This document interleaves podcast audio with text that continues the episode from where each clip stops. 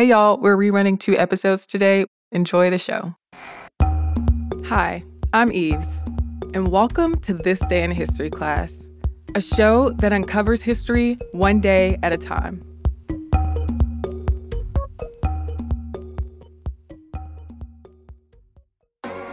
The day was March 7th, 1965. A group of about 600 marchers in Selma, Alabama, headed east on U.S. Route 80. The group was just beginning a 54 mile trek to the state capital in Montgomery.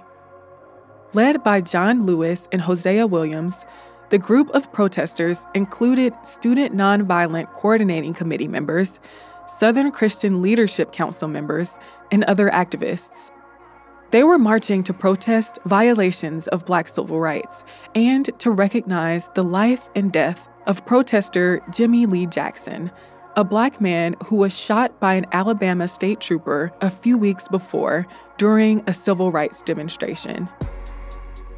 They walked the six blocks to the Edmund Pettus Bridge, crossing over the Alabama River and heading toward Montgomery. But their progress was halted by Alabama state troopers and local police who told them to turn around.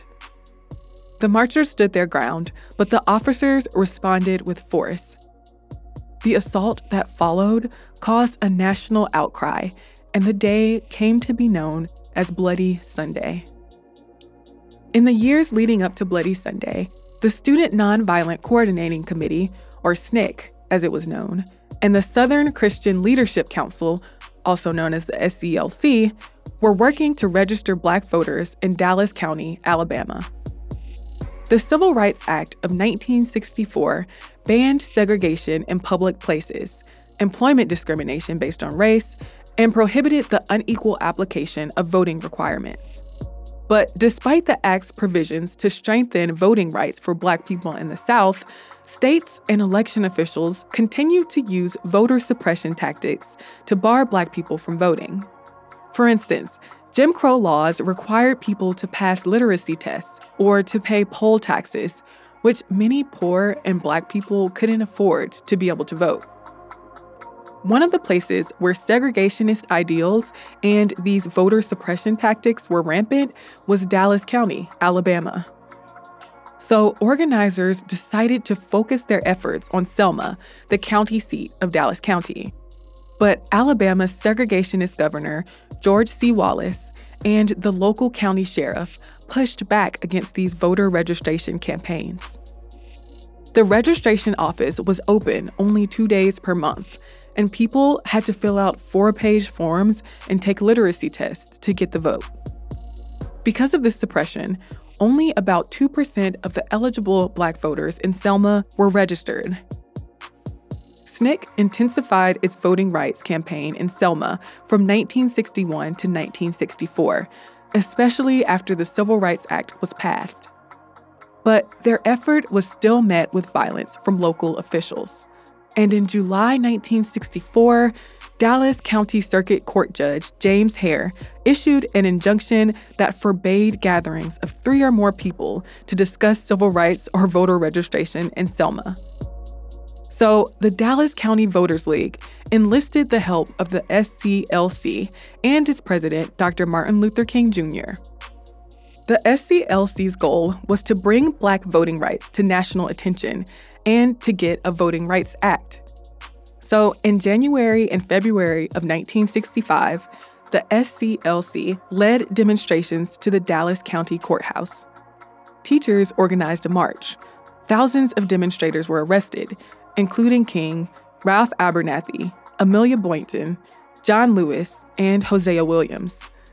And Jim Clark, the county sheriff, led a violent resistance. In early February, President Lyndon B. Johnson announced his support of the Selma campaign and his plans to implore Congress to enact a voting rights bill. But on February 18th, State Trooper James Bernard Fowler shot 26 year old deacon and activist Jimmy Lee Jackson during a protest in Marion, Alabama. Jackson died about a week later. So, King announced the plan for a march from Selma to Montgomery to protest the injustices levied on black people in America. And on March 6, George C. Wallace told state troopers to take whatever means necessary to keep the march from happening. On March 7th, the marchers set out anyway. Alabama state troopers, some on horseback, stopped them as they attempted to leave Selma. When the marchers refused to turn around and instead asked to speak to the officer who had commanded them to stop, the officers beat them with billy clubs and bullwhips, spat on them, and overran them with horses. More than 50 people were injured. The whole assault was televised. Over the next few days, more demonstrations took place around the country. King even called for another march on the 9th, but he ended up dispersing the crowd. But on March 21st, about 2,000 people set out from Selma this time protected by U.S. Army troops and the Alabama National Guard. Tens of thousands of people joined the marchers in Montgomery when they arrived on March 25th. And on August 6th, President Johnson signed into law the Voting Rights Act, which aimed to end the suppression of Black people's voting rights. That's not to say voter suppression ended there, but the march was a milestone in the American civil rights movement. I'm Eve Jeffcoat, and hopefully, you know a little more about history today than you did yesterday. Get more notes from history on Twitter, Instagram, and Facebook at TDIHC Podcast. Thanks for joining me on this trip through time. See you here in the exact same spot tomorrow.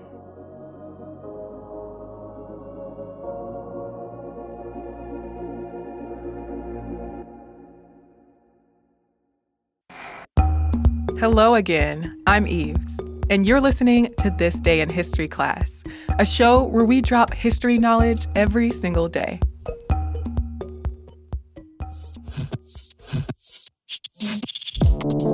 The day was March 7th, 1971. Sheikh Mujibur Rahman, the founding father of Bangladesh, gave a speech to more than 2 million people in Dhaka. In his speech, he called for a struggle for independence and encouraged Bengali people to prepare for war. Less than three weeks later, the Bangladesh Liberation War began. In 1947, British India was split into the Union of India and the Dominion of Pakistan. The Dominion of Pakistan, which included much of present day Pakistan and Bangladesh, was split into West Pakistan and East Pakistan. Though East Pakistan was home to more than half the population, West Pakistan was still more politically and economically powerful. East Pakistan's Awami Muslim League, established in Dhaka in 1949, supported independence from West Pakistan. In February of 1956, the Pakistan Constituent Assembly approved a new constitution establishing a Pakistani republic. The next month, the Islamic Republic of Pakistan was formally established. Ayub Khan, president of Pakistan from 1958 to 1969, denounced the autonomy movement in East Pakistan. Under his rule, government police killed many demonstrators in East Pakistan. Sheikh Mujibur Rahman, leader of the Awami League, was arrested a couple of times. He was released in 1969 as widespread protests and political violence continued in East Pakistan. But legislative elections were held in December of 1970. The Awami League won 167 out of 313 seats in the Pakistani National Assembly. The Awami League also won 288 out of 300 seats in the Legislative Assembly of East Pakistan. But the president at the time, Yahya Khan, and military leaders refused to hand over power and postponed the opening of the National Assembly. This ignited more political tension and violence. A civil war was on the horizon. People called for Sheikh Mujib to declare independence from Pakistan. So on March 7, 1971, the Awami League hosted a gathering of millions of people at Dhaka's Ramna Racecourse. In the speech that Sheikh Mujib gave at the gathering, he encouraged people to launch a struggle against the Pakistani rulers and announced a civil disobedience movement. Audio and video of the speech were recorded. In the 19 minute speech, he effectively declared Bangladesh's independence. On March 25th, President Yahya Khan declared a state of emergency in East Pakistan. The next day, government troops from West Pakistan launched Operation Searchlight, a military operation against Bengali nationalists in East Pakistan. Sheikh Mujib was arrested that day, and Bengali nationalists formed a liberation army to fight Pakistani troops.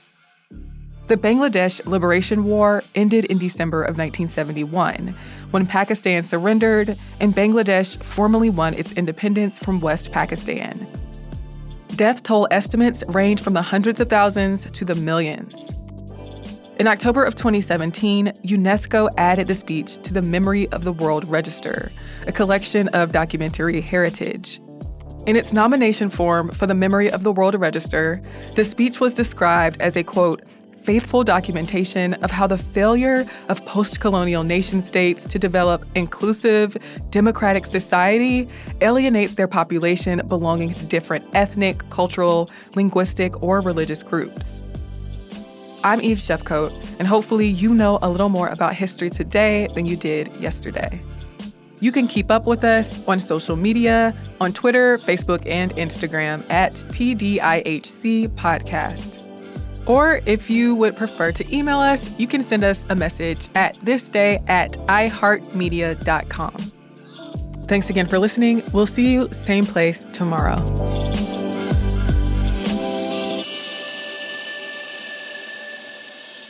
For more podcasts from iHeartRadio, visit the iHeartRadio app, Apple Podcasts, or wherever you listen to your favorite shows.